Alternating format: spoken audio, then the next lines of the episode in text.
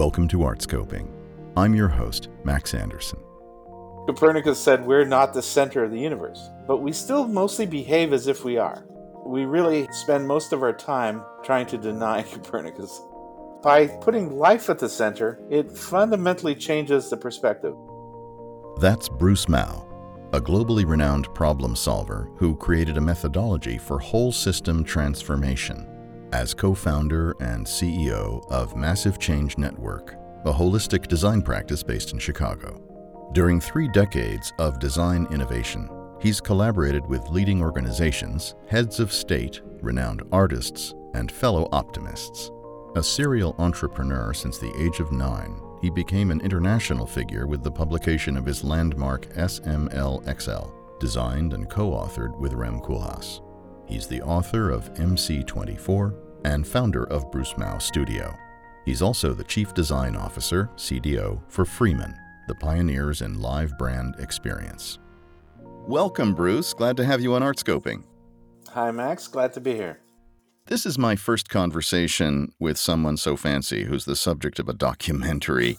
Can you fill us in on Mau, directed by Benjamin Bergmann and John Bergmann, and produced by Karol Martesko-Fenster, which is premiering at South by Southwest? Uh, yes. Um, well, I'm, I'm also. It's also the first time for me uh, to do something so fancy. Um, uh, Benji uh, and Jono the filmmakers. Mm-hmm. mm-hmm. Uh, we met when Benji was working on communication for the UN. Uh, he invited us to be to do a project with him uh, for all the heads of communication for the UN, yeah. um, and that's how we met. Uh, and then a couple of years later, I, I, didn't really know him, but I didn't know he was a filmmaker. But a couple of years later, he called and said, "Look, you know, we are really inspired by what you're doing, and we'd like to do a feature documentary on it." Mm-hmm. Um, and I, I was uh, a little bit surprised by that, but I said, sure, if you, th- if you think that makes sense. Um, so they have followed us around for the last um, three years to really look at you know what we do, and you know the reality of our work is that um, it's really long term. You know, it's it's uh, yeah. it's big scale change, and therefore um, long term projects. Um, so it's been quite exciting actually to uh, to watch them, you know, work through this process. You know, I'm the subject, so it's not my film, it's not my project. It's you know, mm-hmm. The subject of it. You know, they're they, I think they've done a really really good job. Oh, that's exciting. So when does that premiere exactly? In a few weeks at South by, they're going to have the first American screening. The first screening, okay. well, the first screening in the world, really. Well, we'll all look forward to that. And it's one of the many, many ways in which you've made yourself present. And I'm curious about another project you produced and presented at South by Southwest, which was called Designing for the Five Senses. And that was a couple of years ago. Can you share what you were hoping to communicate in that event? Well, you know, I've been working uh, with a company called Freeman, which produces live experience uh, for several years now. And one of the things I discovered in that work is that almost all design is designed for the eyeball. Mm-hmm. You know, it's really designed for one of our senses. In our work, we're designing live experience. And live experience is not for the eyeball. It's mm-hmm. for the whole person, the whole body as an interface. Um, right. Um, and I realized that if you think back, you know, Duchamp liberated art from what he called the tyranny of the eyeball. Mm-hmm. You know, he mm-hmm. called it retinal art. Um, and he wanted to put art back in service of the mind. Uh, that really hasn't happened in design. And so what what we introduced was a new way of thinking about design for all the senses. Um, and to do that, you know, we think of live as a medium that has the full human being as an interface. And to really get a, an understanding of that, we start by turning off the dominant sense. So yeah in the experience, I blindfolded the audience and then took them through an experience of the other senses to really, in a way, discover them. If you think about the kind of amount of the brain that is assigned to the visual, it so dominates everything else that we almost aren't aware of our of our other senses. Uh, and so this was really a kind of immersive experience for the audience to bring them into a new way of thinking. And mercifully today, we're absolved from the visual. So all we have is our voices. And so, what, what other senses did you touch on in that experience? Uh, really, all of them. I mean, we, we did, you know, taste and smell and touch. And, you know, the piece is designed as a kind of, you know, experience, really. And so, mm-hmm. you know, we take them through that. And the reaction was surprisingly dramatic. Uh, a lot of people cried. Mm. Um, you know, one person said, "I discovered I have ears." Um, one of the things we did in the piece was, um, without announcing it, because people had no idea what they were going to do, and we kept them backstage until the piece began and they were blindfolded. I had an oboist and a violinist play this very beautiful piece as a kind of call and response moving through the audience. So, so walking in amongst the audience. And you get a kind of experience of sound that you really have never had. I mean, or, or almost never, where you have concert grade performance with an intimacy that really blows the mind. And so the reaction was very emotional. It was very much stronger than I expected, frankly. Yeah. It was really powerful so much of what you have done in your work is to share insights in a variety of platforms, and not just, of course, in performance and public speaking. Last year, you published MC24. Can you share a couple of the key design principles that you advocate in the book? Well, the book really develops a kind of platform concept for design, which is what we call life centered design. And I realized that it's something that I've been working toward for probably over 30 years. It's a, a, kind of evolution of our you know way of thinking about design that mm-hmm. puts life and not humans at the center. Mm-hmm. So at the moment the kind of concept in design is human centered design.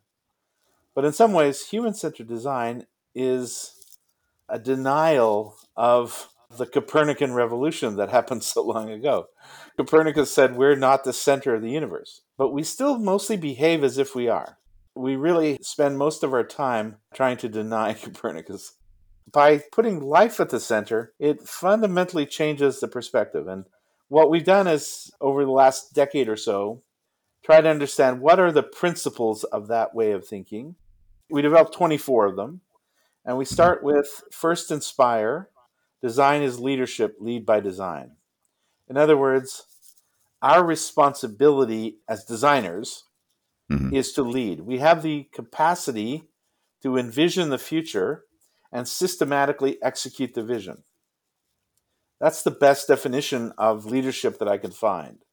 Mm-hmm. That we really have that power to create a vision and to realize the vision. Uh, but mostly we don't take responsibility for it. We don't actually understand the power that we have, and we're not conscious in the implications of the work that we do. So that's the first. The second one I thought would be relevant to your audience is compete with beauty.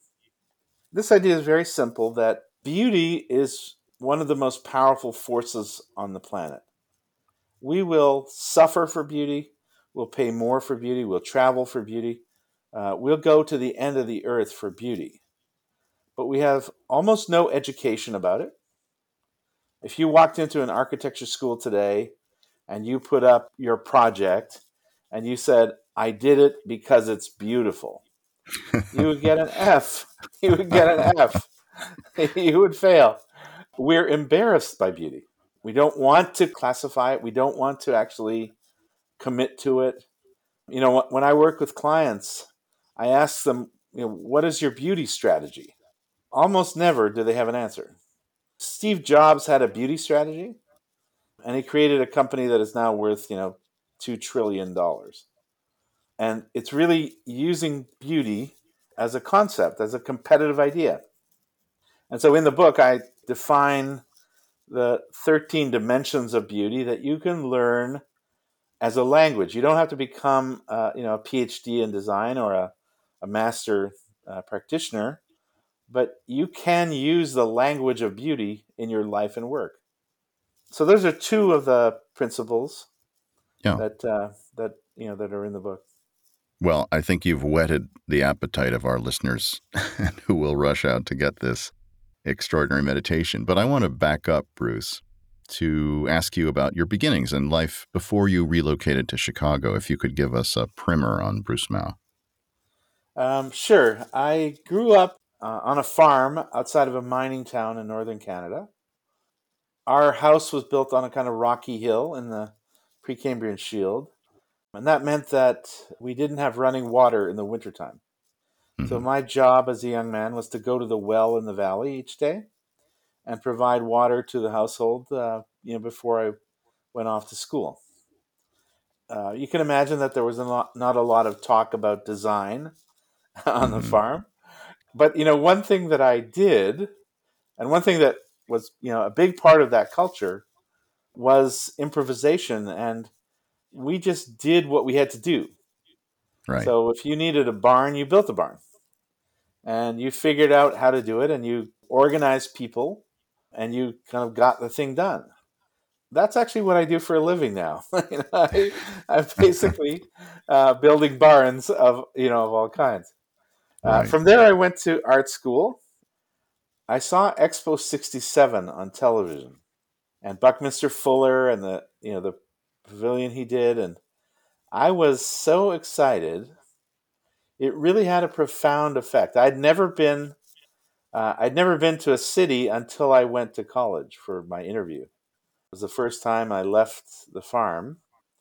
Uh, it was the first time to a, to a, real city, and I just fell in love. You know, and I I went to the Ontario College of Art in Toronto. I didn't really have any real understanding of, you know, what that was going to mean. I didn't know what a designer was. It turns out that I, you know, I love putting words and images together. I love ideas and images, um, Mhm. and that it turns out is a designer, a graphic designer, um, and Yeah. it, it kind of became uh, my life. And we got to know each other when I was director of the Art Gallery of Ontario, and your alma mater was next door, but by then you were already a seriously established, world renowned designer. What led you to move to the States from Toronto? Um, well, you know, we did a project called Massive Change Mhm. that actually, you know, was presented uh, first in Vancouver at the Vancouver Art Gallery, then in Toronto at the Art Gallery of Ontario, and then it went to Chicago. It came to Chicago at the Museum of Contemporary Art. When we came to Chicago with the show, we had such an amazing time. It was just, Mhm. you know, Mayor Daley was the mayor at the time. The kind of embrace of design in the culture, in the community, in the leadership. I had never experienced anything close to it. I mean, Mayor Daley actually went to Toronto to see the show Huh. before it came to Chicago. Uh, just to give you a sense, and and when we opened here in Chicago, we did an event, and Mayor Daley came to that event and gave all of the presenters a certificate of appreciation from the city of Chicago. I mean, I was blown away. I was just blown away. Yeah. Uh, and we had such a great time. You know, it was uh, Barack Obama was running for president. Mhm. Um, we got involved with that. I actually did a really wonderful program for the DNC in Denver that year. We did a Green Constitutional Congress to Mhm. imagine what a sustainable America would look like. So it was just a wonderful adventure. And at the time, we were thinking of opening a studio in New York. But when we came here, we just had such a great time that we thought, you know, why don't we do it rather than either buying a studio or sending some people? Why don't we take this as an adventure and and move to Chicago? We could not have imagined what would happen in the next uh, twelve years.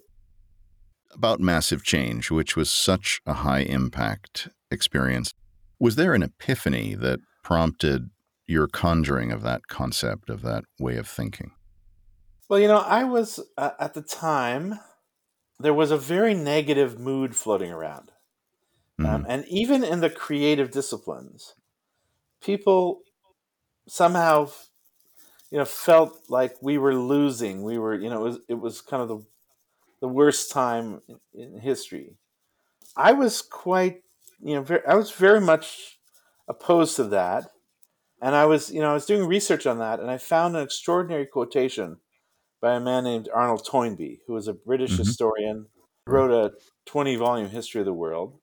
I found this beautiful quote uh, that was actually in a in the Nobel lecture of Lester B. Pearson, the former mm-hmm. Prime Minister of Canada. Pearson quoted Toynbee saying that in the long sweep of history, uh, the 20th century would be remembered not for violence and conflict or for technology and innovation. That, in fact, it would be remembered instead as an era in which we dare to imagine the welfare of the entire human race. When I read that, I thought, wow, that's what design is about. That's that's what I'm committed to.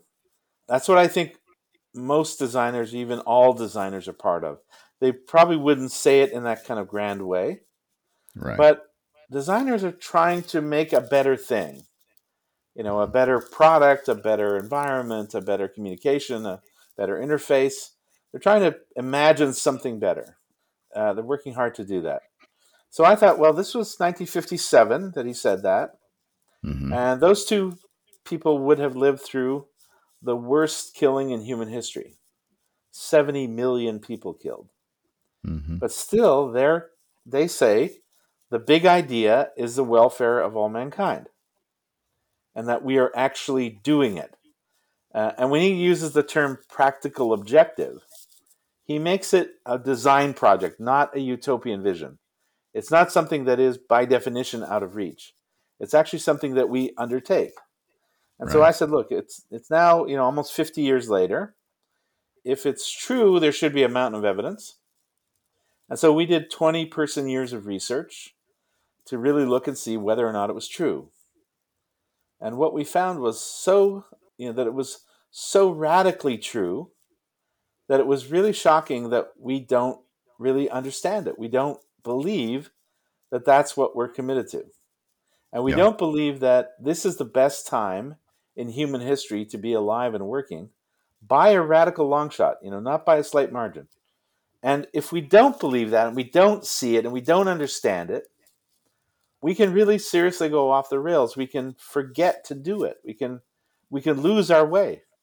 And so yeah. I was really, uh, you know, that's that's really what drove the what drove the project. So, in effect, you were a Pied Piper for Mayor Daley. You've you've worked with other mayors. You've worked with heads of state and with countless cultural leaders around the world. Could you share an anecdote about a client who who surprised you, maybe with their insight or their ideas? I mean, I've had a lot. Uh, you know, one thing I, I consider myself possibly the most fortunate designer of the last half century. I've had the you know incredible experience of working with people like Frank Gehry and Rem Koolhaas and just really amazing people who have really opened the doors for me. I Frank asked me to do things I had never even contemplated doing. I did all the communication and uh, signage work for the Walt Disney Concert Hall. And I mm-hmm. said, Frank, you know, I've never designed a bathroom sign. You know, I have, no, I have no idea how to do this. And he said, you know, I want you to do it. So I've, I've had, I've been very fortunate. The, but, you know, this question, I think the, the kind of best answer is a man named Kent Martinussen. And mm-hmm. Kent is the director of the Danish Architecture Center in Copenhagen. Kent came to me and said, Look, we need your help in shaking Denmark out of our modern history. And he explained that, that he said, You know, uh, there's a new generation of young designers in Denmark, but they are being held back yeah. by an architectural culture that believes if you do anything that isn't Danish modern, it's unpatriotic. and, and we need to be free from that. And mm-hmm. we can't do it ourselves. And we'd like to ask you to help. And I was shocked actually because I thought, why on earth is Denmark coming to Canada for design for design help? Mm-hmm. it should be the other way around. But they were right. They were right. And we ended up doing a project. It was one of my favorite things I've ever done It's called Too Perfect. And it was an exhibition that was produced simultaneously in Copenhagen, Toronto, and the Venice Biennale.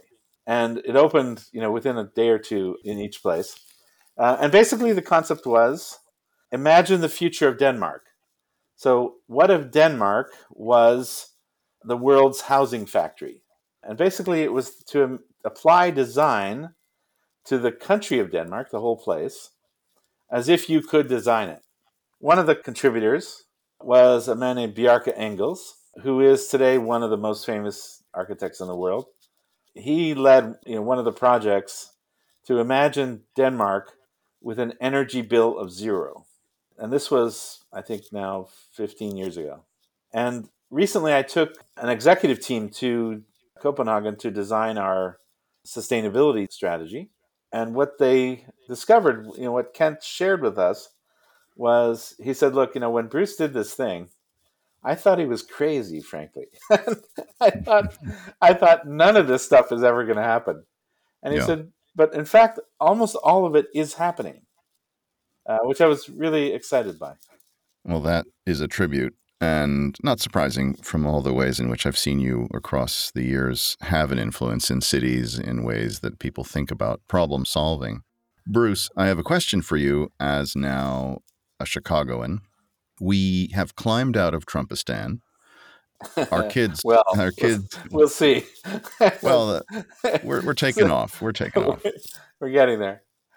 Yeah, but I'm curious about our kids. Our kids lived through a very dark period of those five years with the minimal faith in democracy that came during them, which will only flourish as a system if this next generation cares, believes in it, and pays attention. Are your kids feeling any less pessimistic this month about our political arena than they were before the election?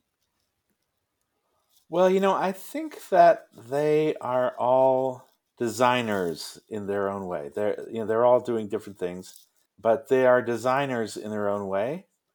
Mm-hmm. Um, and design begins with empathy and optimism. Yeah. Um, so I think that that design sensibility has helped them during this crisis, you know, during the last uh, several years, to understand the power that we have to change the world. In the face of mendacity and stupidity and ignorance and all the things that we suffered, that ultimately we still have a core creative capacity to shape the world for the better for more and more people.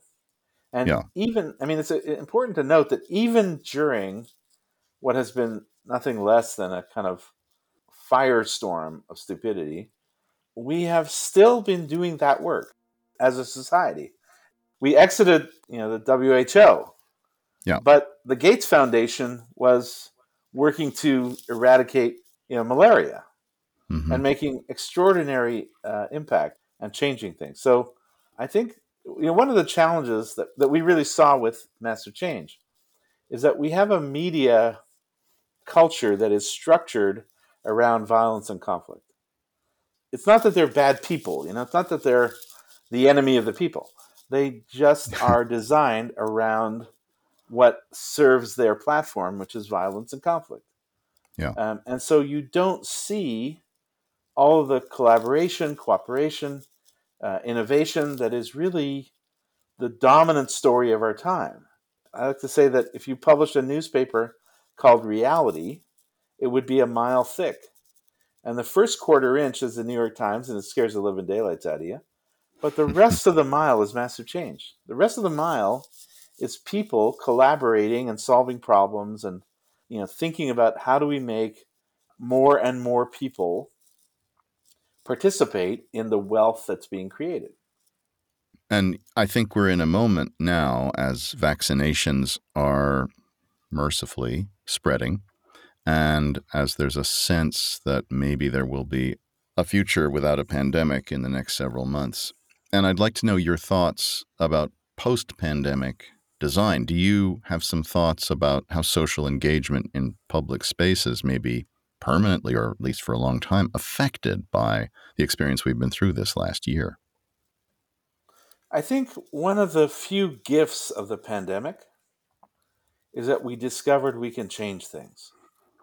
The things that we thought were absolutely permanent, that we could never imagine, or, you know, it would take decades and even centuries to change, uh, have stopped.